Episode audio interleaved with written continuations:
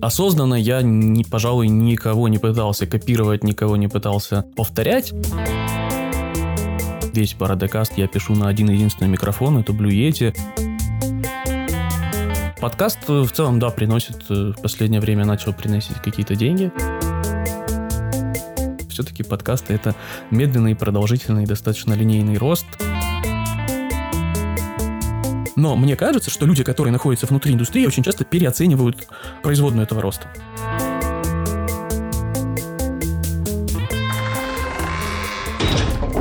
Друзья, вы в гостях у Подстер. Добрый день, дорогие друзья. Сегодня у нас в гостях у Подстера очередной автор подкаста, даже можно сказать двух подкастов.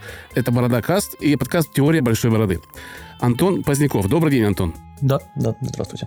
Мы с вами познакомились, грубо говоря, прям начали переписываться после небольшой вашей заметки по поводу предыдущего нашего подкаста, и мы к этому вернемся чуть позже. Сейчас я задам стандартный вопрос, который задаю всем нашим гостям. Как вы попали в подкастинг? Что этому предшествовало? То есть ваш путь с самого начала. Как это в вашей голове сложилось, что я хочу записывать подкасты? Э, ну, у меня все достаточно просто было. Я работал на сайте Keder.com. Э, это сайт про IT-технологии. Хотя IT-технологии говорить, конечно же, неправильно. Просто про IT, про обзорчики всяких там гаджетов. И у ребят был свой подкаст, в который я в свое время пришел э, и остался там. Я не помню, честно говоря, уже на сколько выпусков. Какое-то количество выпусков я провел.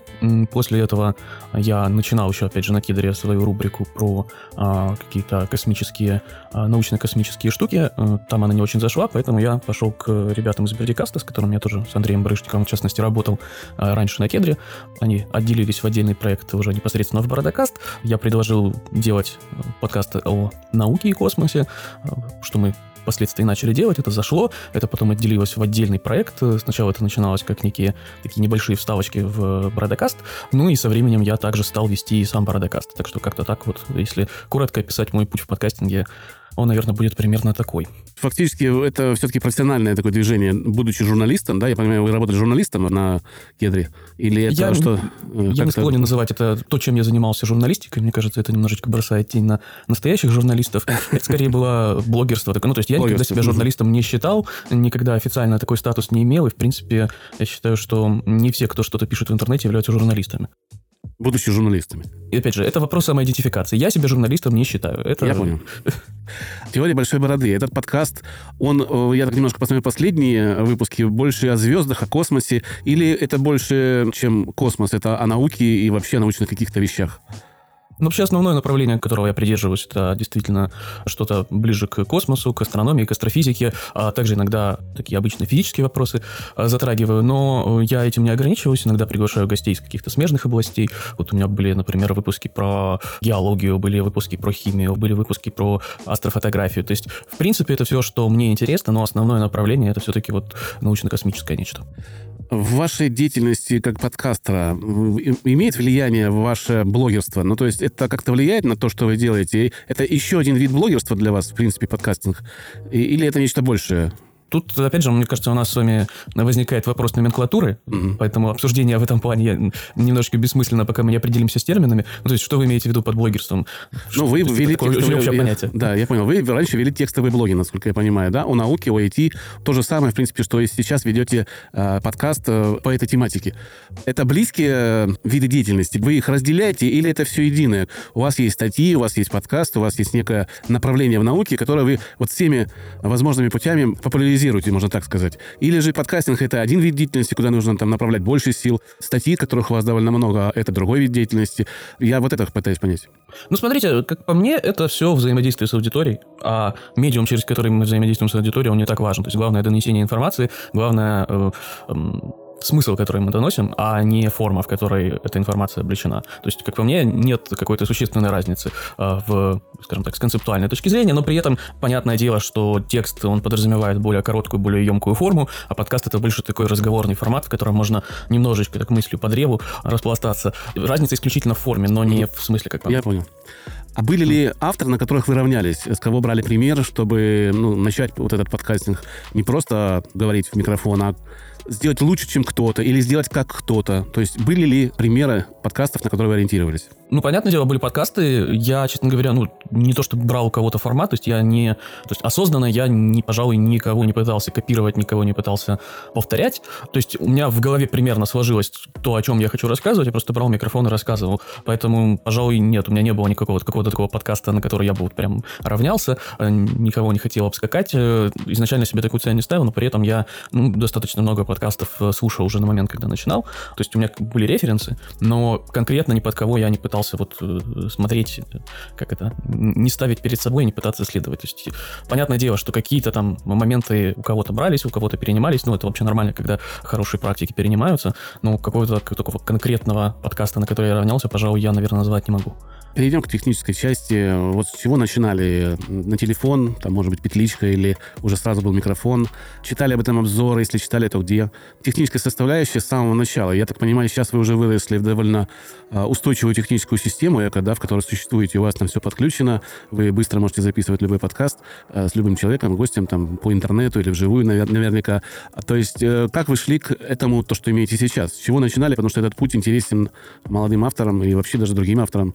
Это интересно узнать? Ну, у меня не то чтобы какой-то сверхсложный технический путь, на самом деле он состоит всего из двух шагов. Сначала я записывался на гарнитуру санхайзеровскую, которую мне выдали в качестве рабочего инструмента ребята из Кедра. На них я писал Кедрокаст, а если мне не изменяет память, то уже весь Бородокаст я пишу на один единственный микрофон, это Blue Yeti. Это достаточно популярный распиаренный микрофон, который, в принципе, многие, наверное, видели на каких-нибудь там стримах и так далее. И если речь заходит о каком-то более-менее приличном э, USB-микрофоне, как правило, наверное, всплывает именно Blue Yeti. Не скажу, что это лучший микрофон за свои деньги, у меня есть к нему много вопросов, но тем не менее меня он полностью устраивает. А, я считаю, что несмотря на то, что наверняка в тусовочке подкастеров его многие будут хаять и говорить, что ну это перехайпленная какая-то штука, на нее вполне можно получать достойный звук. И я, честно говоря, ну, я знаю, что некоторые люди прям сильно загоняются по поводу аппаратуры, хотят там теплый ламповый звук, и не дай бог э, там нигде э, качество не понизить, но, как по мне, есть а, некий минимальный уровень, с которого можно получать достаточно приличный звук, а отдается, ну, по крайней мере, мои подкасты подкасты, опять же, это не является какой-то а, догмой, но мои подкасты отдаются в моно максимум там, 128 килобит в секунду. Мне кажется, на таком уровне не будет никому слышно разницу между относительно дешевым, относительно дорогим микрофоном или, например, Blue Yeti и какой-нибудь Shure 7 или с каким-нибудь Rode Procaster. У них, безусловно, есть свои преимущества. Если бы я как бы выбирал сейчас микрофон, я бы, наверное, Blue Yeti не выбрал, но сейчас у меня нет особых э, поводов его на что-то менять. Опять же, будут, возможно, э, лишние деньги, которые захочется выбросить на поиграться с подкастами. Ну, пожалуйста, можно, конечно, какое-то оборудование дополнительное дополнительное докупить. Но мне кажется, что достаточно простой микрофон, даже какой-нибудь э, рекордер э, Zoom там, H1N, на него можно получать вполне приличный звук. Э, замечательное подтверждение там есть подкаст «Пироги», который ведет э, Дима Новожилов и Игорь Рыбалка. Вот э, Игорь, насколько я помню, пишется как раз в Zoom H1N, и звук у него вполне достойный. То есть тут вопрос уже дальше правильных условий записи, правильного использования микрофона и затем какой-то приличной постобработки.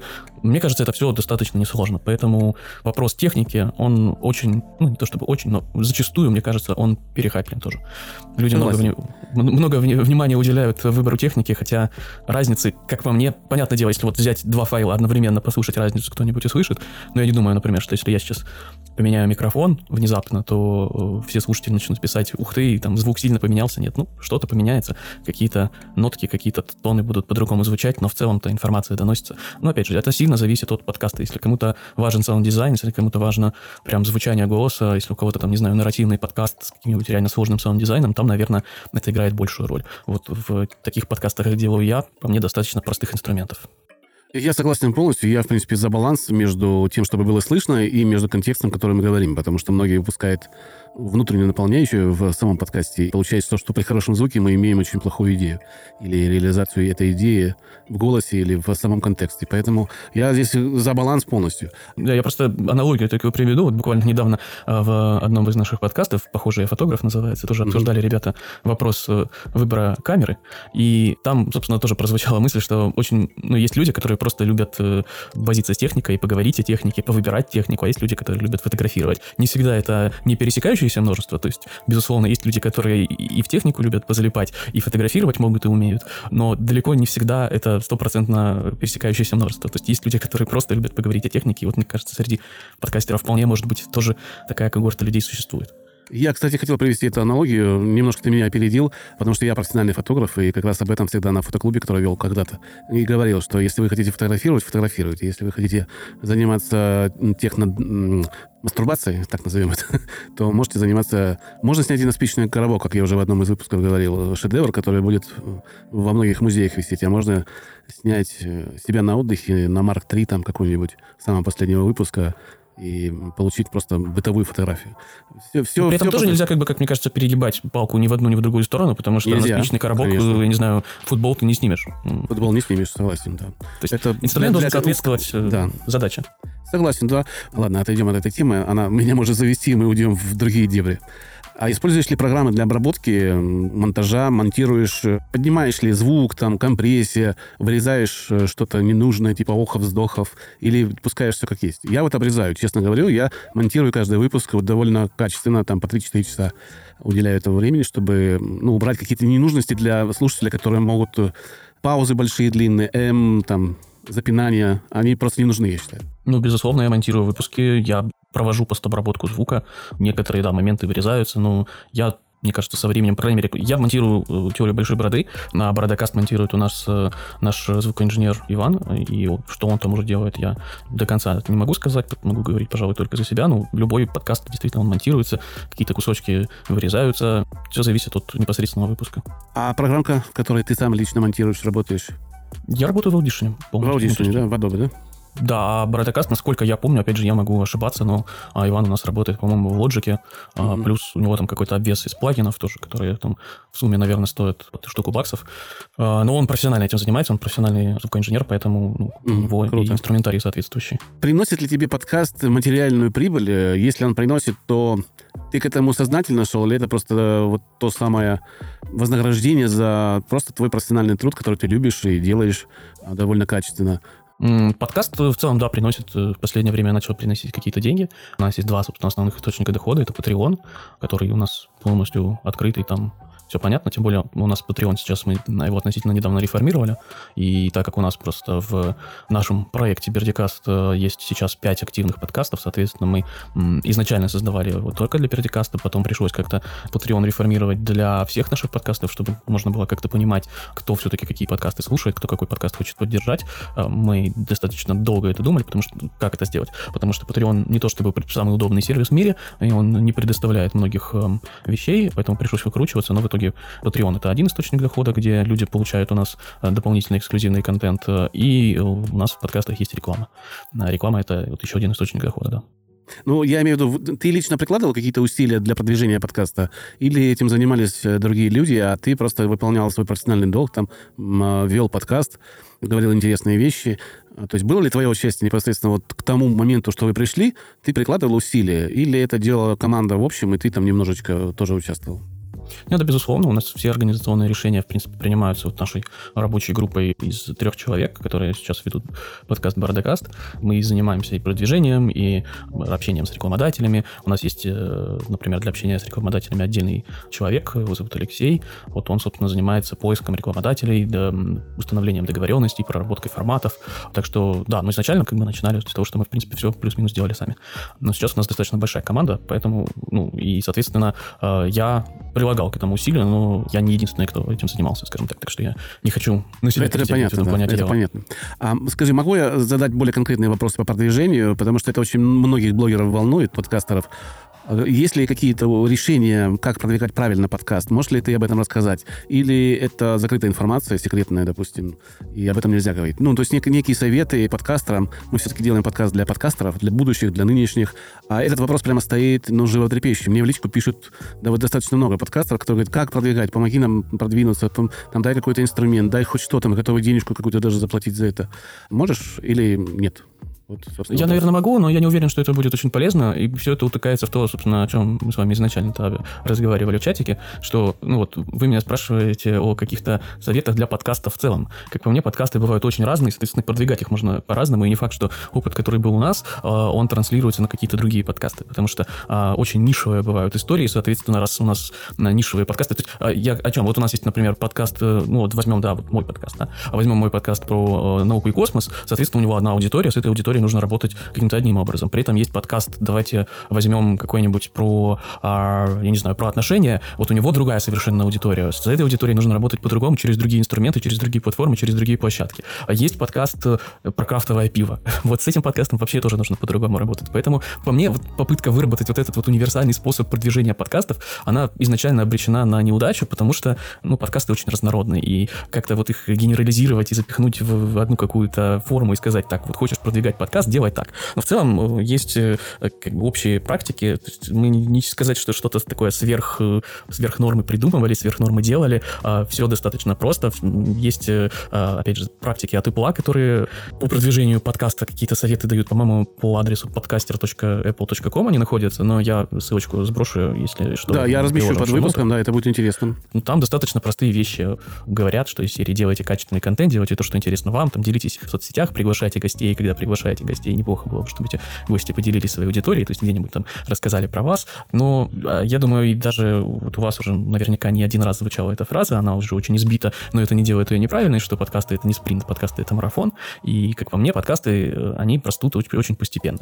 Соответственно, вот э, я, опять же, по крайней мере, так происходило с моим подкастом. Не исключено, что будут подкасты, которые могут взорваться внезапно, как какой-нибудь там 150 тысячу раз использованный э, пример э, американского подкаста Serial, который да. внезапно стал хитом. И, честно говоря, вот я не знаю, есть ли какая-то презентация подкастов без упоминания Serial. Бывает и такое, бывает по-другому. Если, опять же, выводить какое-то среднее по больнице, мне кажется, что все-таки подкасты это медленный, продолжительный, достаточно линейный рост с какими-то, может быть, там пиками за счет каких-то действий. Но, опять же, нужно отталкиваться от той аудитории, с которой э, вы будете работать. То есть, если пытаться выводить какой-то универсальный рецепт, то дальше, чем просто поймите, для кого вы делаете этот подкаст и кому он может быть интересен, и уже исходя из этого думаете, как бы, как, как этот подкаст донести до людей, я, наверное, никаких советов дальше дать не могу.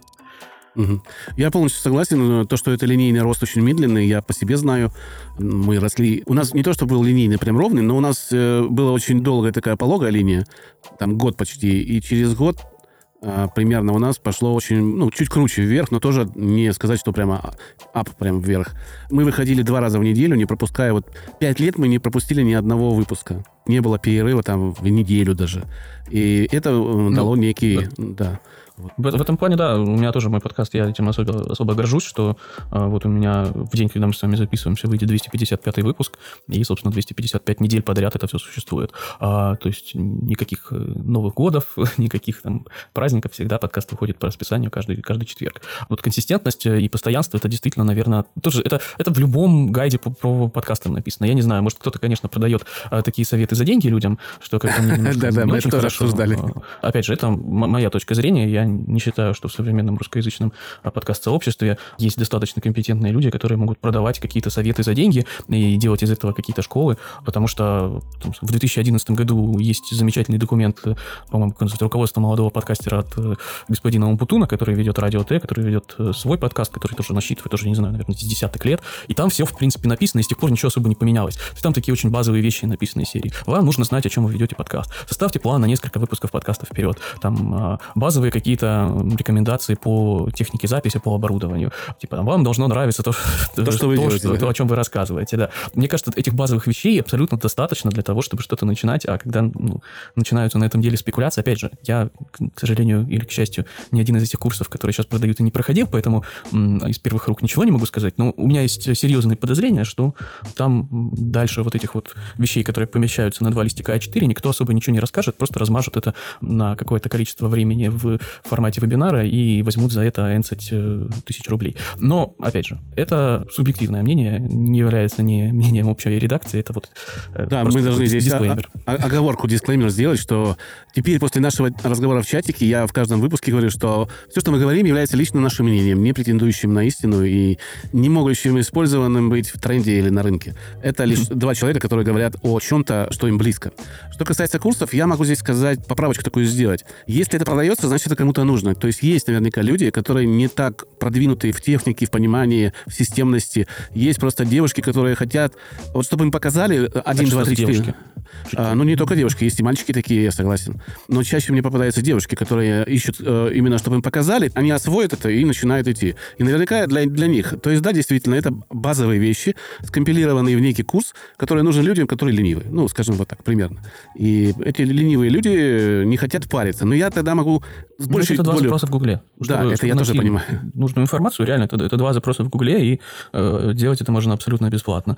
И плюс, опять же, ну, я не хочу конкретно никого ни во что макать, но есть, например, практики, то есть когда человек начинает учить, при этом сам не следует, например, всем практикам, которые э, рекомендуются тем же Apple, не, не использует сам все, все доступные инструменты, и получается в итоге не эталонный продукт, назовем это так, а то получается, если потом подобный а, автор. Это, на самом деле относится не только к подкастам, наверняка это в любой индустрии существуют такие. То есть плодятся такие заблуждения, транслируются дальше, как, э, ну, они уже подаются как некое экспертное мнение. Ну, то есть, например, есть, я знаю не очень много подкастов, которые используют э, такой инструмент, как, например, тайм-коды и главы. Хотя это рекомендуемая штука, которую рекомендует использовать Apple. Это сильно упрощает взаимодействие для людей, которые знают, что они делают, когда слушают подкасты. А, это, опять же, это ни в коем случае не обязательная вещь, но рассказывать и показывать, как, как ее делать, как по мне, если, опять же, если ты уже делаешь курс, и опять же, у меня нет информации, делается это на тех курсах, э, которые мы имеем в виду, а я знаю, на самом деле, ну, по сути, два, два сейчас таких платных курса по подкастам, это под студия либо-либо делает э, курсы, mm-hmm. и Кристина Вазовский. А, опять же, я не был ни на одном из их курсов, не стремлюсь туда попасть, разве что в качестве ознакомления мне кто-нибудь покажет, какой материал они там показывают. Все основано исключительно на догадках и на том, что я вижу непосредственно в подкастах авторов. Они, безусловно, имеют право это делать, если спрос его нужно удовлетворять. Я это сравниваю, знаешь, чем? С тренером в фитнес-клубе.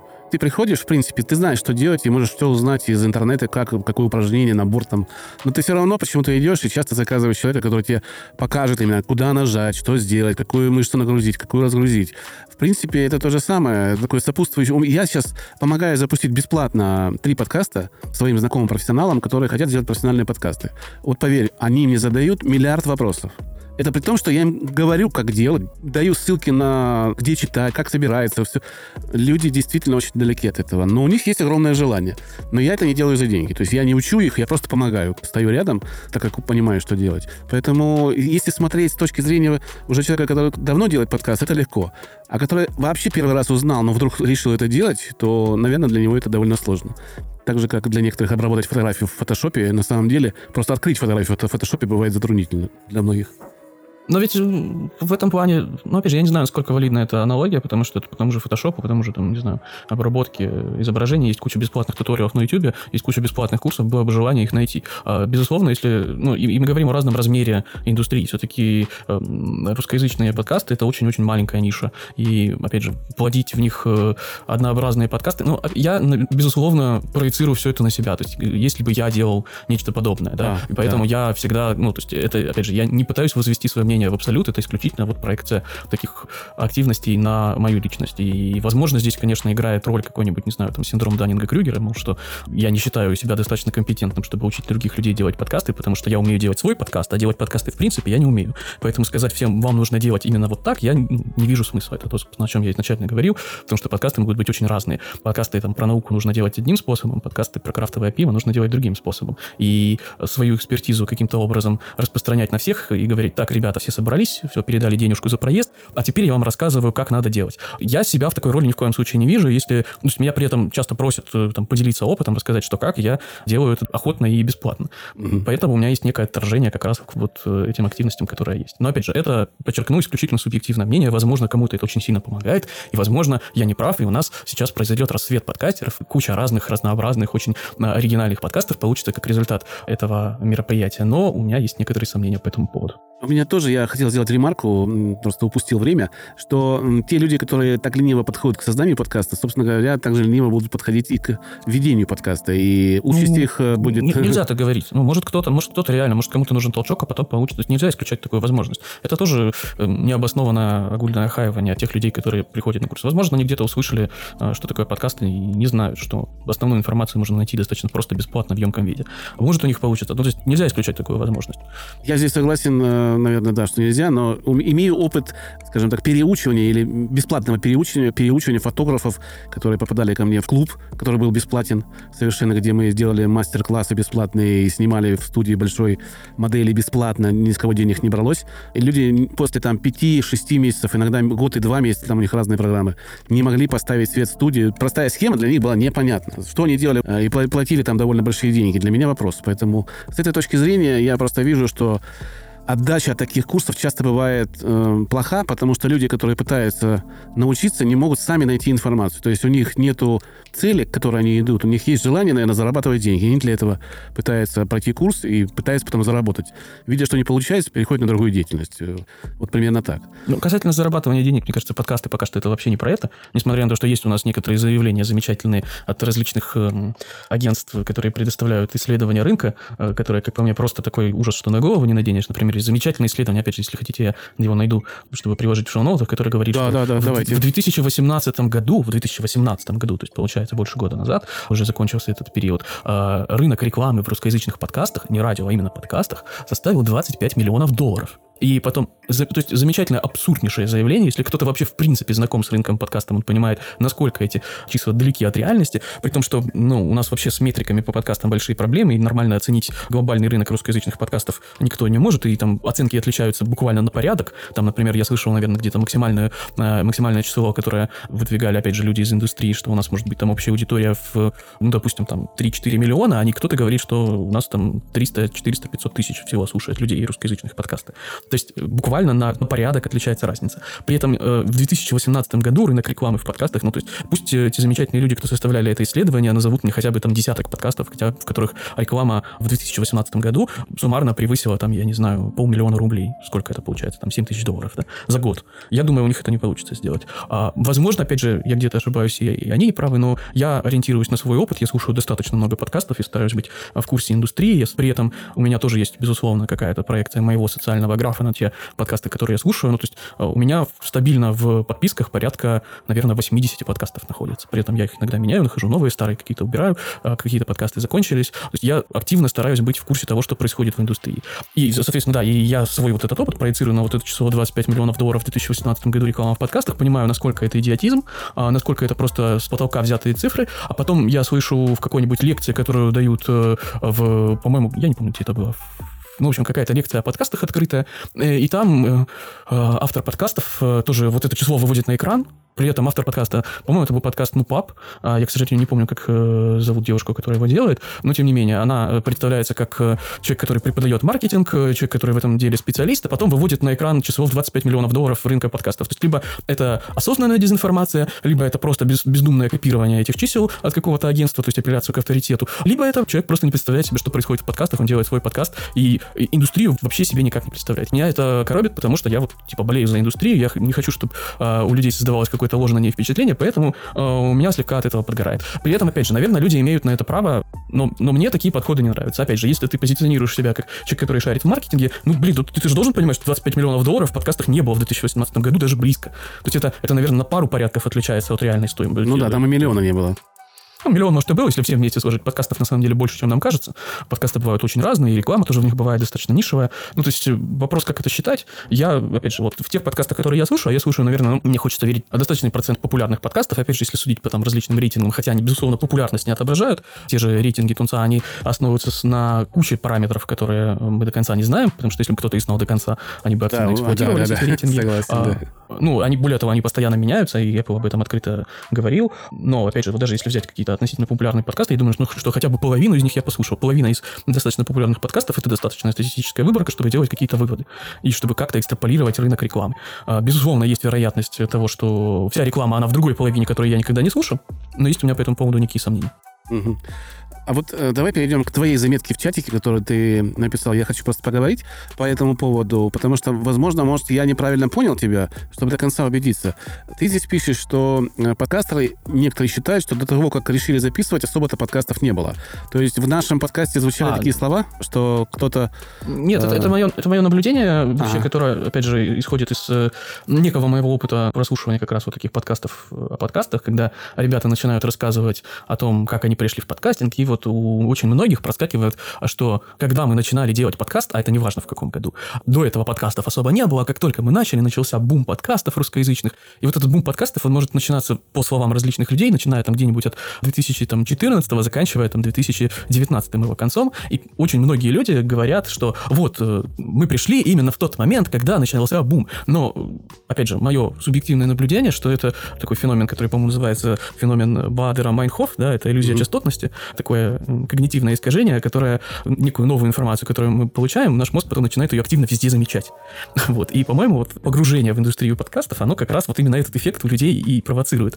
Люди начинают заниматься подкастами, оказывается, начинают там узнавать, что существуют другие подкасты, и тут, и тут, и тут, и везде, и теперь везде видятся подкасты, и им кажется, что начался какой-то реально бум. Хотя, давайте так, важно разделять какое-то субъективное представление об индустрии подкастов и объективную реальность, которая происходит с рынком подкастинга в русскоязычных. Как по мне, безусловно, есть рост глобального рынка. Опять же, у меня, к сожалению, нет исследований, я не занимался а, никакой там социологией этого момента. Это мои попытки отделить субъективное впечатление и какие-то объективные э, числа посчитать. Но, безусловно, количество новых подкастов, которые появляются, количество классных подкастов, их достаточно много в последнее время появляется. Глобальный рост как количество подкастов, так и глобальной аудитории в русскоязычном сегменте, он присутствует. Но мне кажется, что люди, которые находятся внутри индустрии, очень часто переоценивают производную этого роста. Ну, то есть им кажется, что все прям взрывается, что все сейчас активно-активно растет. Хотя все растет, по моим впечатлениям, достаточно планомерно и постепенно. А вот эффект вот этого внезапного погружения в индустрию многих вызывает ощущение вот как раз вот этой иллюзии частотности, вызывает ощущение того, что подкасты это сейчас самая-самая развивающаяся индустрия. Ну, Но... я понял, да. Ну, здесь нужно к, к истории обратиться. Когда я начинал делать подкаст, я смотрел образцы подкастов на AirPod у Васи Стрельникова, и, собственно, он привез, насколько я помню, подкасты в 2007, а насколько, опять же, я помню, году сделал сайт, который потом называется стал AirPod, и там было достаточно много подкастов. Видимо, люди просто не хотят лезть в историю. Я видел в чатике ВКонтакте, что люди говорят, да то, что было раньше, это нельзя назвать подкастингом. А, ну, ну нельзя так это говорить. Просто, это же когнитивное искажение. Конечно, типа, нельзя так говорить об этом, потому что есть опыт, который, в принципе, помог развиться а, людям, которые сейчас в подкаст приходят. Да, наверное, есть рост. Рост, не, не скажу, что вверх, он в ширину идет, по мне так. Создается очень много плохих подкастов, создается очень много подкастов ни о чем. очень много хороших, давайте. Да, и создается очень много хороших подкастов. Здесь я не спорю, но я имею в виду, что пока рынок, э, как мы, ну, если мы так назовем в кавычках, рынок подкастинга, это бурлящее озеро, которое, возможно, вырастет в нечто большее. А пока это лишь такое наполнение энергии, что ли, вот место, где наполняется и потом будет устаканиваться. И хотел бы здесь как раз перейти к теме вообще боли подкастинга. Первая боль — это статистика нерелевантная, которая нигде, ни, ни в одном сервисе не... Ну, отдается только своя.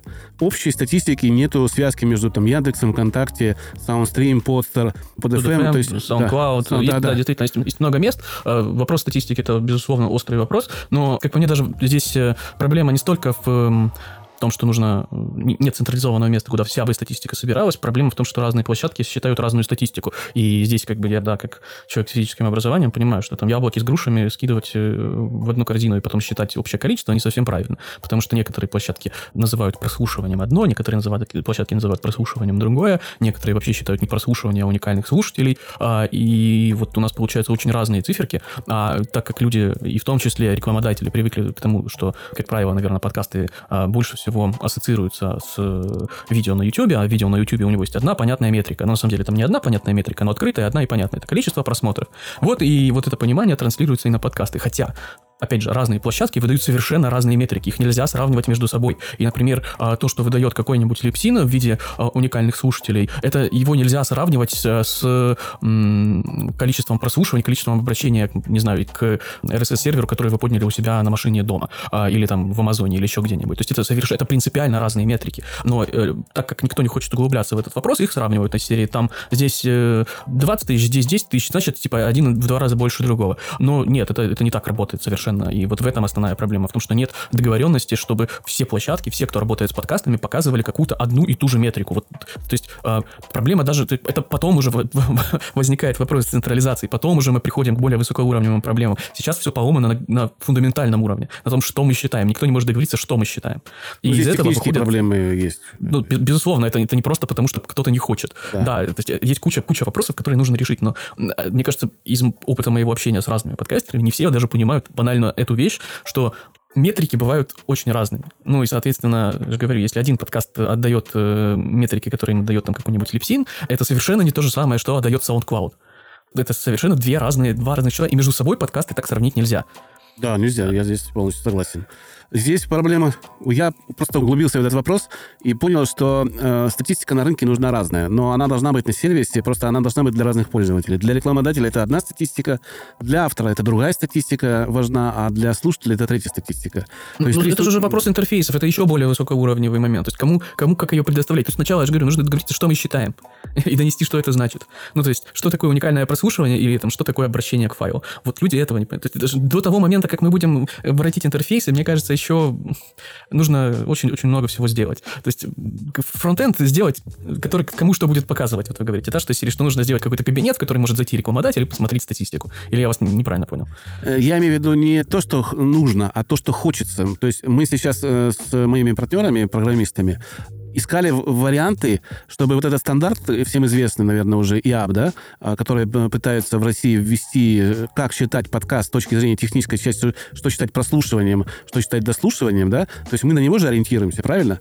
На самом деле это не только проблема в России, это проблема вообще в мире, статистика она настолько разношерстна, настолько, настолько широка и по стандартам, что вот брать и бездумно ее применять на постере я как бы не согласился. И мы сейчас ведем просто исследования скрупулезные, пытаясь понять, что, где и когда. Но я согласен с тем, с ключевым фактором, что нужно считать статистику именно по техническим параметрам единым для всех. Чтобы все собрались и приняли такое некое резюме, э, коммунике, там, не знаю, как это правильно сказать, некую петицию подписали, в которой говорят, сказали бы, что мы согласны быть приверженцами вот такого стандарта. Этот стандарт вот это, это, это, это. Ну, то есть это все описано, если мы говорим о стандарте ИАП, то он описан. Я его взял, мои вот люди, партнеры его изучили достаточно хорошо, техническую часть, и сказали, что это пока на сегодняшний момент технически в России очень трудно сделать, ибо там есть вещи, которые у нас не реализованы просто.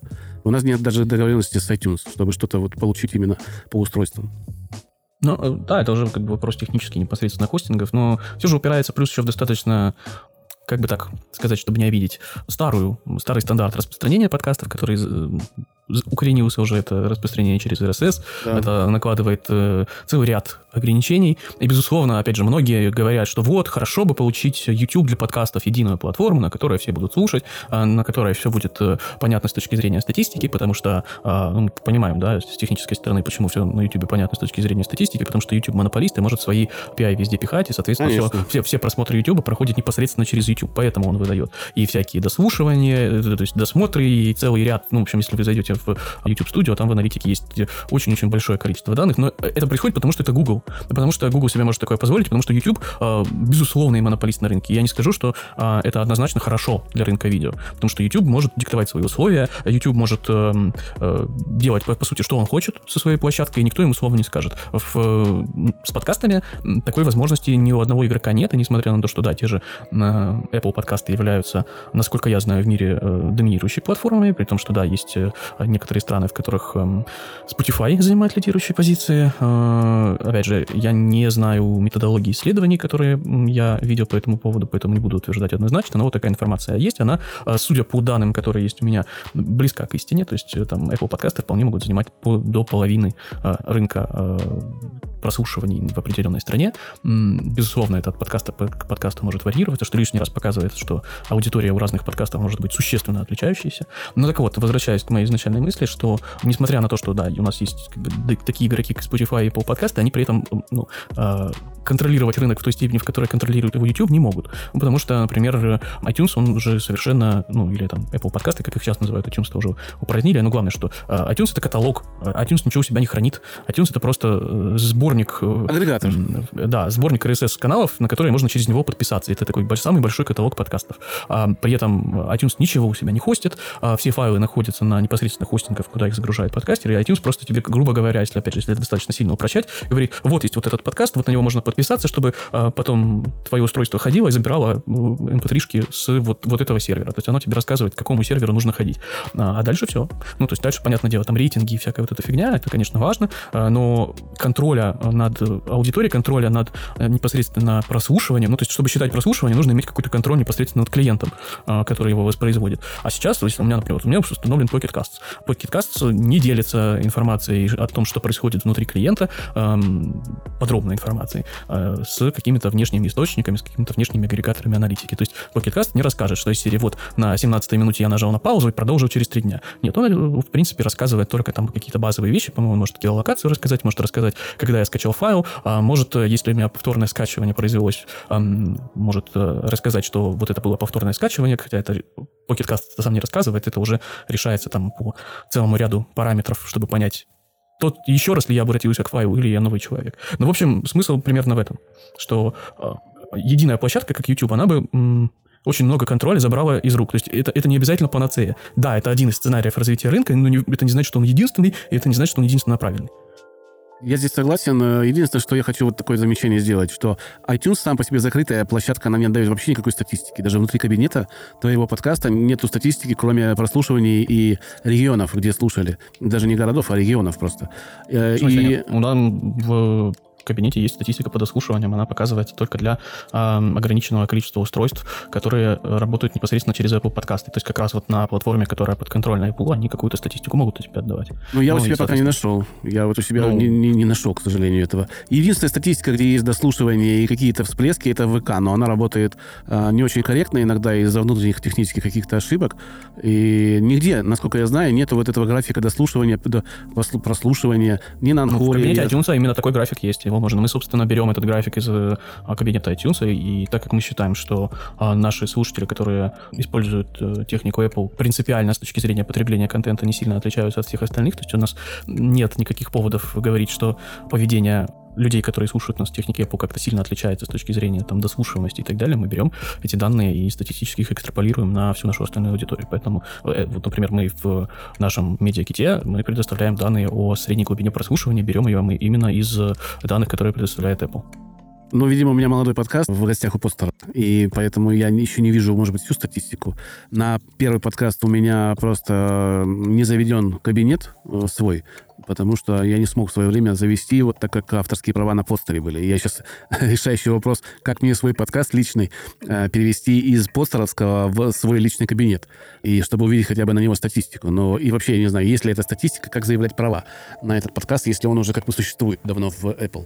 Но это я буду разбираться. Боль статистики мы немножко обсудили. А есть ли еще какие-то боли этого рынка, лично твое видение этих болей?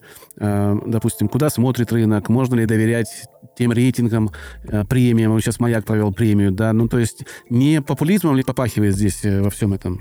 Ну вот вы меня опять толкаете на тот же путь, который я, собственно, вы, вы в прошлом выпуске да, просили критику. Я вам сказал, что нельзя э, обобщать на все подкасты. Вот меня опять говорят, а что делает весь рынок? Ну, я повторю свою мысль. Это что... же личное мнение. Мы же Я понимаю, да, здесь, я, я понимаю, ну... что это личное мнение, но, как по мне, нельзя делать каких-то глобальных трендов, которые будут проецироваться на весь рынок, потому что, как я уже сказал, подкасты могут быть очень разными. В целом, если мы говорим о каких-то рейтингах, премиях, то есть, как по мне, это правильная штука, потому что это какое-то освещение вообще тематики подкастов. И ведь мы-то, как индустрия, если можно вот какие-то да, глобальные тренды выделять, как мне кажется. Эм, индустрия должна решать вопрос достаточно высокого вхождения, э, порога вхождения в подкасты для людей, которые, в принципе, не знают, что это такое. Ну, потому что э, там, порог вхождения в просмотр видео, он достаточно маленький, потому что все знают, что такое YouTube. YouTube предустановлен на, на большинстве устройств. Если что, есть единый сайт, куда можно пойти и найти все нужные каналы. Это, опять же, это преимущество, которое дает э, монополист э, в виде YouTube. То есть с видео все понятно. Если ты говоришь кому-то, иди посмотри такое-то видео, тебе не нужно объяснять, что это нужно, нажать кнопочку с э, э крас красненькой такой штучкой, на которой в середине треугольничек. Вот там будет видео, там будет строчка поиска, там ищешь видео, которое тебе нужно, и вот тогда ты сможешь его посмотреть. А если бы такое нужно было делать с видео, вероятно, видео было бы не таким популярным форматом форматом. И вот сейчас у нас есть такая проблема у подкастов. Соответственно, а, вот если мы берем человека, который никогда не слышал о том, что такое подкасты, ему нужно объяснить. Значит так, чтобы послушать подкасты, тебе нужно поставить приложение. Если у тебя там iPhone, у тебя уже есть предустановленное приложение. Если у тебя не iPhone, то у тебя предустановленного приложения нет. А если ты с десктопа, то, короче, вообще тут много вариантов. Либо ставить отдельное приложение, э, либо идти на какой-нибудь сайт и там через веб-плеер слушать, либо есть э, подкаст клиенты с веб-мордой. А, Все сложно. Вот человек 100% на этом, вот уже на этом этапе отвалился где-то. Э, то есть это то, о чем я говорю, наносить высокий порог вхождения в подкасты. А вот этот порог нужно как-то понижать. А есть большие надежды на то, что все-таки Google когда-нибудь расчехлится и сделает предустановленные приложения на Android-устройствах, коих очень много. Но давайте честно, шансов на это немного, да, и плюс даже если мы возьмем предустановленные устройства, пока э, эти ну, новые устройства заполонят рынок хоть на какую-то часть, пройдет достаточно много времени. То есть человеку пока что в среднем все еще нужно преодолевать много препятствий. Мы знаем, в, там, каком-нибудь, да, в диджитал-маркетинге каждый клик, каждое дополнительное действие действия, это ну, сужение воронки. А вот э, количество дополнительных действий, которые нужно сделать банально, чтобы послушать какой-то эпизод подкаста, оно невероятно. Это нужно пойти и выбрать приложение. А вот выбрать приложение из тех пяти, которые мне предложило, это уже большое решение, которое человек, возможно, даже не будет принимать. То есть он посмотрит, ага, зайдет там в какой-нибудь э, Play Store или в App Store, наберет своего подкаста, ему выдаст там 30 вариантов, и все, у него глаза разбежались, он же забыл, зачем он это делает. То есть как-то надо решать вот эту проблему. Пока, пока это все не решено, мне кажется, дальнейших каких-то вариантов. То есть, а, можно, конечно, пытаться развиваться интенсивно, то есть mm-hmm. работать с той аудиторией, которая уже есть у подкастов. Но пока что это достаточно... Даже если мы возьмем самые оптимистичные прогнозы, допустим, там а, у русскоязычных подкастов аудитория общая составляет, ну, допустим, там 5 миллионов, что, как по мне, а, достаточно серьезное преувеличение. Но даже если мы возьмем максимальные числа, это все равно очень-очень маленькое количество. И там даже с э, каким-нибудь... Э, да, один сайт какой-нибудь достаточно популярный может заткнуть за пояс э, это число несколько раз. Вот. Поэтому тут вопрос экстенсивного развития и освоения новых аудиторий, которые до этого с подкастингом были в в принципе не знакомы. То есть э, нужно экстенсивно расширяться, а не просто топтаться на месте и пытаться друг у друга отбирать слушателей. Поэтому я, собственно, и не расцениваю подкасты как э, какие-то конкуренты. То есть подкасты, по мне, на данном этапе вовсе совсем не конкуренты друг другу. А если кто-то начинает слушать подкасты, это не значит, что он прекращает слушать какой-то другой подкаст. И вообще люди, которые ну, знают, что они делают, которые уже в теме подкастинга, опять же, у нас есть исследования нашей аудитории. Я сейчас, опять же, у меня на руках точных э, чисел нет, но очень многие слушают там 5 и больше подкастов на регулярной основе, что достаточно много. Но при этом есть огромное количество людей, которые слушают ноль подкастов на регулярной основе. И вот за них надо бороться. И вот с этим надо что-то делать. И поэтому, когда какая-нибудь там премия проходит, происходит, и э, люди рассказывают, что вот у нас есть подкасты, да, окей, возможно, кому-то кажется, что кого-то выбрали нечестно, но опять же, это так устроен мир. Ничего особо честного в мире не бывает. Но тем не менее, ну, то есть, э, что бы это ни было, это помогает как раз экстенсивному развитию. Возможно, кто-то узнает слово подкасты и начнет интересоваться этой темой. Поэтому любые внешние активности от каких-то площадок, которые имеют тем более аудиторию, ну, это отлично, как по мне, и вся индустрия должна э, поддерживать. Опять же, должна поддерживать. Я вот э, сам на те же грабли, на которые указывал, наступаю, что, типа, вся индустрия должна. Но кто-то может быть против. Но я поддерживаю, мне кажется, для глобальной индустрии, если вот какой-то мы потеряем тренд, то любые внешние активности, в которых упоминается даже слово подкаст, это уже для индустрии хорошо и помогает осваивать новых слушателей. А это, соответственно, ведет к расцвету и, я и всяким хорошим вещам. Насколько правильно я понял, что, ну, вот это мое мнение, и я его услышал у тебя, что нам нужно э, сделать так, чтобы, в принципе, подкаст был точно так же, как YouTube. То есть, если когда мы говорим YouTube, практически все знают, что это такое. Когда мы говорим а... подкаст, процентов 70 э, людей не знают, что такое подкаст вообще. Ну, с точки зрения проникновения терминов в аудиторию, да, безусловно, нам нужно устоявшееся действие э, в голове, чтобы было у людей при слове послушать подкаст, чтобы они знали, как это сделать. Угу. Вот проецирование на что-то, да. Ну да, то есть э, у них должен быть какой-то для этого инструмент. Как эту решить проблему, я не знаю. Но если бы я знал, наверное, я бы уже был каким-нибудь миллионером, который сделал сервис для такого, и все подкастеры мне бы ходили и кланялись в ножки. За да, это проблема номер один. Вернее, ну, это проблема номер два после статистики. Статистика важна для подкастеров. Э, для подкастеров, для подкастеров но нужны слушатели. И нужно воспитывать этого слушателя, нужно проникать в массы, нужно говорить, что это важно, полезно, что это интересно. Оттуда можно черпать информацию. Это не так сложно, как многим кажется. Потому что даже имея программку на телефоне, многие не знают, для чего она. А, и с этим я сталкивался довольно часто. У нас на курсах люди приходят, мы говорим, вы наш подкаст слушали? Кто-то говорит да, кто-то говорит нет. А почему? А я даже не знаю, что это, не знаю, как это. Приходится вручную все объяснять, настраивать на телефоне. Так что я здесь согласен. Хорошо, я, резюмируя нашу встречу, хочу сказать, что ты смотришь несколько по-своему на мир подкастинга, и это правильно, потому что я с тобой согласен, что подкасты разные, но для этого вот наша отличная программа и создана, чтобы человек, возможно, поискал, нашел ту тему, в которой бы он хотел развиваться, похожую, послушал опыт этого автора сказал, о, вот так надо развивать именно вот эту тематику, это круто. Э, не претендую на мировые всякие тренды, а, всякие а, развития, как нужно делать. Это просто лишь разговор двух людей о своем опыте. Я немножко добавляю своего, ты рассказываешь о своем, и из этого выходит наш крутой, как я считаю, подкаст, потому что он хоть и мало слушаемый, но, в принципе, он достаточно нужный. И я удивляюсь, почему раньше никто не сделал подкаст о подкастерах. Ой, Давай. зря вы. Вот, вот вы в ту же ловушку попали, что да, наверное. Я просто не, не Дофига подкастов о подкастерах есть. А можно примеры мне лично? Ну, вот, например, та же Кристина Вазовский ведет угу. подкаст, который называется «Кристина, добрый день». Многие подкастеры зовут друг друга в гости и только и делают, что рефлексируют на тему подкастов. Таких, опять же, я, я знаю далеко не все подкасты, я не претендую угу. на глобальное представление о рынке, но то, что подкасты часто говорят о подкастах, подкастеры часто говорят о подкастерах на различных платформах, тут э, эта, эта идея существует уже достаточно давно. Ну, и направлена кстати, именно. Ну да, да, да, да, да. А, и вот, в принципе, опять же, я если какую-то... Мы все время пытаемся выйти на какие-то рекомендации. Это ни в коем случае не такая непрямая рекомендация, но опять же, это вот мое видение того, если человек хочет что-то хорошее для индустрии подкастов сделать, а являясь ее частью, то ну, начать нужно с того, что слушать подкасты.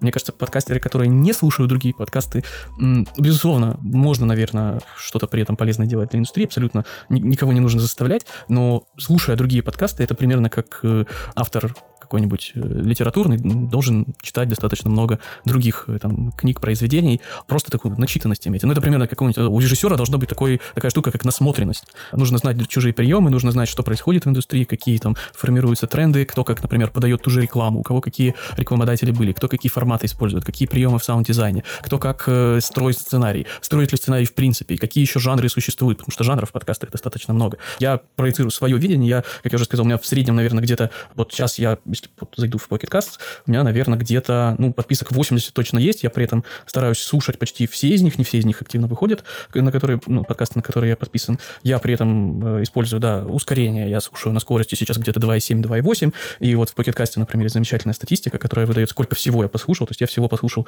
106 дней и 21 час чистого времени, и при этом э, за счет э, ускорение я сэкономил себе еще 113 дней и 9 часов. То есть это все нужно, по идее, сложить и получить общее количество подкастов, которые я прослушал. И э, слушая подкасты, плюс нужно, как по мне, опять, исходя из того, что я сказал, как, как мне кажется, что подкасты на данном этапе русскоязычные не конкуренты друг другу, э, не нужно стесняться рекомендовать другие подкасты. То есть если вы сами слушаете какие-то подкасты, вы сами подкастер, поделитесь другими подкастами. Вот у нас, например, на сайте мы, у нас была такая инициатива, мы э, делали целую рубрику, которая называлась «Бора Дайджест». Если хотите, опять же, я ссылочку дам, которую, может быть, посмотреть. Да, конечно, которые, конечно. То есть мы, мы брали, у нас, по-моему, там то ли 17, то ли 20 выпусков вышло. В каждом выпуске мы рекомендовали три каких-то, как по нашему мнению, не очень известных подкаста, на которые мы, которые мы слушаем сами, которые мы рекомендуем, рекомендуем слушать другим. И плюс мы там давали, а, то есть у нас стандартный выпуск был три, три подкаста, которые мы советуем, плюс два каких-нибудь эпизода, возможно, более известных подкастов, которые мы рекомендуем переслушать, которые нам особо понравились. То есть это, опять же, это наш личный опыт, те подкасты, которые мы слушали, которые мы хотели бы поделиться. Ну и в частности, я, я вот могу на этой площадке, опять же, я, наверное, выделю далеко, далеко не всех, но я могу вот, если вот вы, кстати, слушаете подкасты? Вот, э, вот смотрите, да, я хотел ответить на этот вопрос, ждал, когда вы закончите. Значит, что касается моего опыта в этом деле. Когда я начинал подкаст, конечно, я слушал подкасты, я уже не вспомню, какие, к сожалению, подкасты я слушал, но я слушал по психологии, потому что наш подкаст о психологии, и мне было интересно, что люди говорят. И неожиданно обнаружил, что их всего три. В то время было всего три подкаста о психологии, которые вообще во, во всем в Рунете, которые говорили, ну, невнятно, непонятно. Когда мы развились до популярного подкаста, и нас стали слушать там 300 тысяч раз в месяц, там 400, ну, неважно, какое-то количество раз, то я пытался послушать подкасты ну, конкурентов или коллег по, по психологии. Но так как наша теория, наша личная теория немножко противоречит их теории, слушать для меня это боль. Потому что есть вещи, с которыми я не согласен, и это для меня, ну, некое расстройство. Я не могу впрямую вступить в спор, и поэтому я просто перестал слушать эти подкасты, а на остальное у меня фактически не было времени.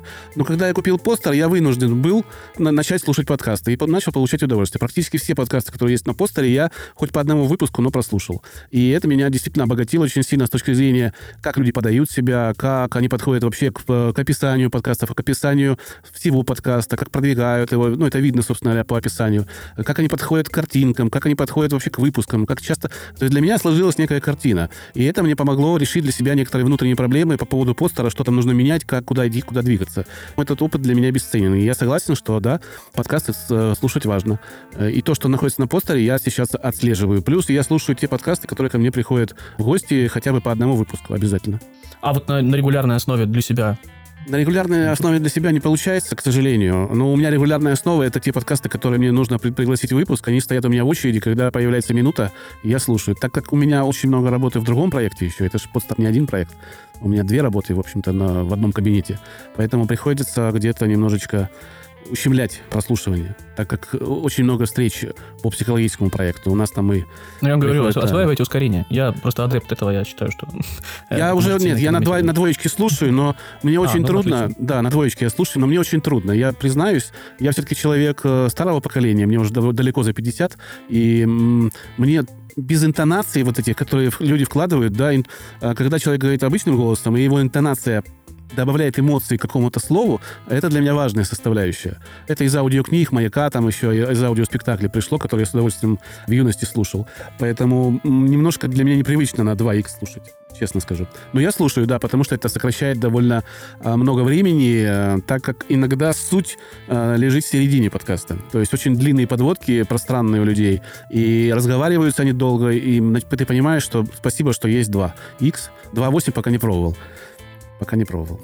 Ну да, ну, согласен. Опять же, по моему опыту, это навык, который развивается со временем, то есть нужно по чуть-чуть, по чуть-чуть добавлять, пока не доведется до комфортного уровня. Вот стало комфортно, можно дальше немножко прибавлять, потому что, ну, понятное дело, что сразу с единички на там 2,5 прыгать это, это серьезный опыт. То есть сначала можно там на 1,25 поставить. И, глядишь, уже сэкономил там 10 минуток на часовом подкасте. Ну, вот сотрудник а, у меня слушает на 2,8. Он слушает нескольких экспертов, а он прокачивает свои скиллы какие-то, там, слепая печать, как быстро находить, ну, какие-то вещи, которые ему лично нужны для работы.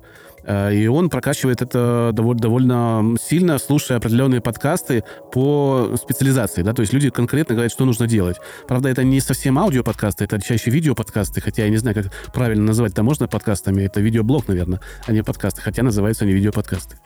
Вот он и слушает. Ну, это, это целая, целая тема. Считать ли видео подкастами? Это, мне кажется, можно отдельный, отдельный выпуск по этому поводу да, писать. Наверное. Я вас, кстати, хочу спросить, да. э, можем ли мы сделать следующим образом? Ну, то есть я, опять же, так как я вот тут заявляю, что, мол, как бы хорошо делиться другими подкастами, хорошо да. делиться подкастами, которые вы слушаете, я хотел бы вашу площадку тоже поэксплуатировать в этом плане. Понятно, ну, то есть я сейчас, наверное, все подкасты, которые слушаю, назвать, э, ну, будет, будет достаточно длинный список. Мы можем шоу-ноты прикрепить ссылочки на вот подкасты, которыми я хотел бы поделиться. У нас будет вот наша рубрика Конечно. Парадайджест. А да. вот, опять же, просто, просто тут такая штука, что всегда кого-нибудь там забудешь назвать, и они обидятся.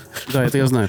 Я совершенно... У нас э, в этом подкасте и вообще на подстере нет ограничений по названию подкастов, площадок, где они размещаются. Я вообще не считаю этот рынок конкурентным, и наоборот, э, буду рад, если мы будем перелинковываться, что будет кто-то узнавать о вас, там, о саундстриме, а еще о Радио 101, там, о подстере, о под FM. Каждый в отдельности сейчас не проглотит этот кусок, который есть. Плюс, учитывая те проблемы, которые мы уже обсудили. Поэтому для меня нормально нормально линковаться и говорить, что вот, ребята, вот там есть хорошая информация, идите и послушайте. Вообще без проблем.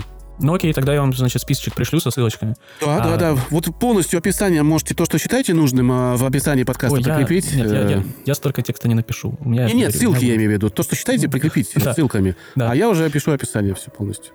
Да. И, и не забывайте, если вы, опять же, если вы подкастер, не забывайте, что вы сами наверняка призываете своих слушателей ставить э, звездочки в iTunes. Сами пойдите и поставьте звездочки в iTunes тем подкастам, которые слушаете сами. Да, это я здесь совершенно согласен, что это очень важная составляющая. Если вам нравится подкаст, обязательно пройдите, поставьте. А если напишите что-то доброе, это будет очень важно для подкастера, на который иногда льется грязь. Э, там ходят какие-то люди, тролли, которые пишут непонятные вообще комментарии, которые почему-то первыми показываются часто. Очень. Ну вот ну, у это, нас, да. Это то, как работает интернет, к сожалению. Здесь да сделать не можем, это для подкастов не уникальная проблема. Не уникальная, а, согласен. YouTube в этом плане хуже. Гораздо-гораздо хуже. Да. Согласен.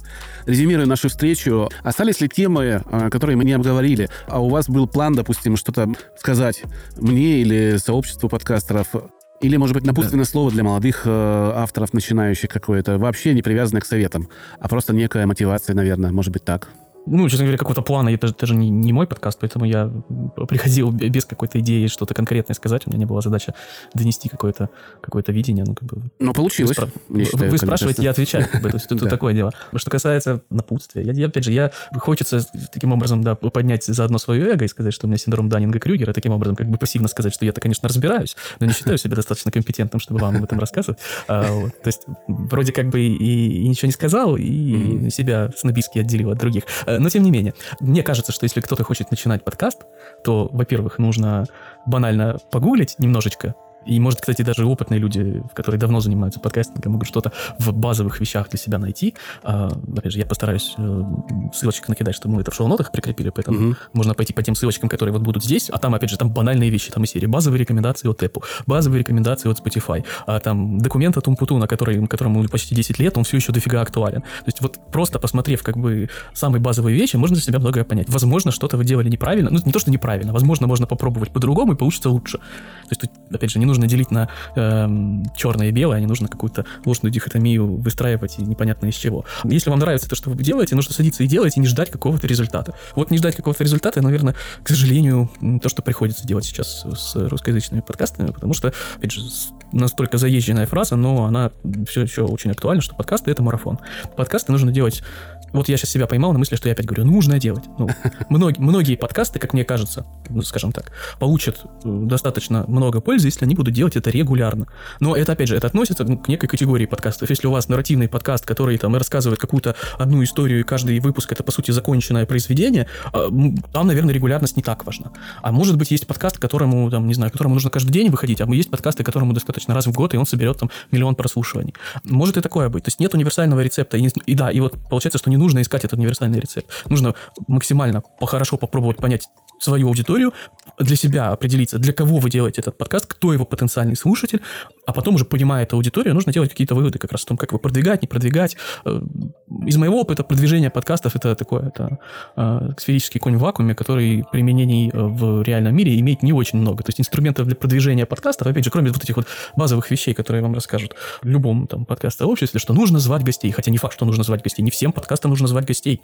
И вот эта вот пропаганда, что зовите известных гостей, будете как Юра Дудь. Ну, во-первых, это ошибка выжившего, не будете вы как Юра не будете, с вероятностью 99%, а то и выше. И вообще, звать гостей, это, опять же, подается как какой-то универсальный совет. Ни хрена не универсальный. Подкасты могут быть сольные, могут быть разговорные э, своей э, группой людей. То есть вот, например, замечательный подкаст наших друзей «Инфа 100%». Вот они не любят звать гостей, у них не заходит. Это не значит, что они плохой подкаст, и им не нужно никак продвигаться, и все, они э, обречены на забвение. Нет, они работают по-другому, они рассказывают о себе по-другому. Какие-то подкасты могут существовать исключительно там на Патреоне. Вот, например, Макс Подзикун, э, тоже знакомый мой, который делает подкаст о Формуле 1 украиноязычный, вот у него его основная часть подкаста выходит внутри Патреона. Он создал себе как бы такое платное медиа. Но, опять же, его случай уникальный для русскоязычного сегмента. Я не знаю других таких примеров. Возможно, они есть, возможно, их нет. А и не значит, что нужно, если вы будете делать все точно так же, у вас получится точно так же. Нет, нужно искать свои какие-то пути. Вот он понял свою аудиторию, он понял, что его аудитория может а, а, существовать в рамках платного медиа, а, быть очень, очень, а, скажем так, нишевой темой, но при этом а, вот таким образом это дело монетизировать. Он сделал так. Кто-то собирает, наоборот, а, там, тысячу слушателей на Патреоне и ничего им за это не дает, но тысячу тысяч слушателей заносят по доллару, и вот у них есть какой-то доход с Патреона, при этом они делают выпуски там совершенно без гостей а, в каком-нибудь своем странном формате. Это тоже абсолютно валидно солидно. Поэтому всегда, когда, если вам кто-то говорит, что подкастом нужно делать, и дальше идет какое-то утверждение, нужно очень скептически к этому относиться, в том числе и к моим утверждениям. Это как-то вот как-то так. Я понял. Спасибо большое, Антон. В гостях у нас был, напоминаю, Антон Поздняков, автор, соавтор подкаста Бердикаст и автор подкаста «Теория большой бороды». Спасибо, Антон, что согласился заглянуть к нам на огонек, поделился своим мнением. Оно важно для многих. Э, не обесценивая его в том, что ты не эксперт, а ты очень хорошо понимаешь, о чем ты говоришь, поэтому я считаю это полезный подкаст. И большое тебе спасибо за то, что э, согласился прийти. Без проблем, если что, я, так, да, я, я доступен, мне, меня найти несложно. Все, всего доброго, до свидания, до новых встреч.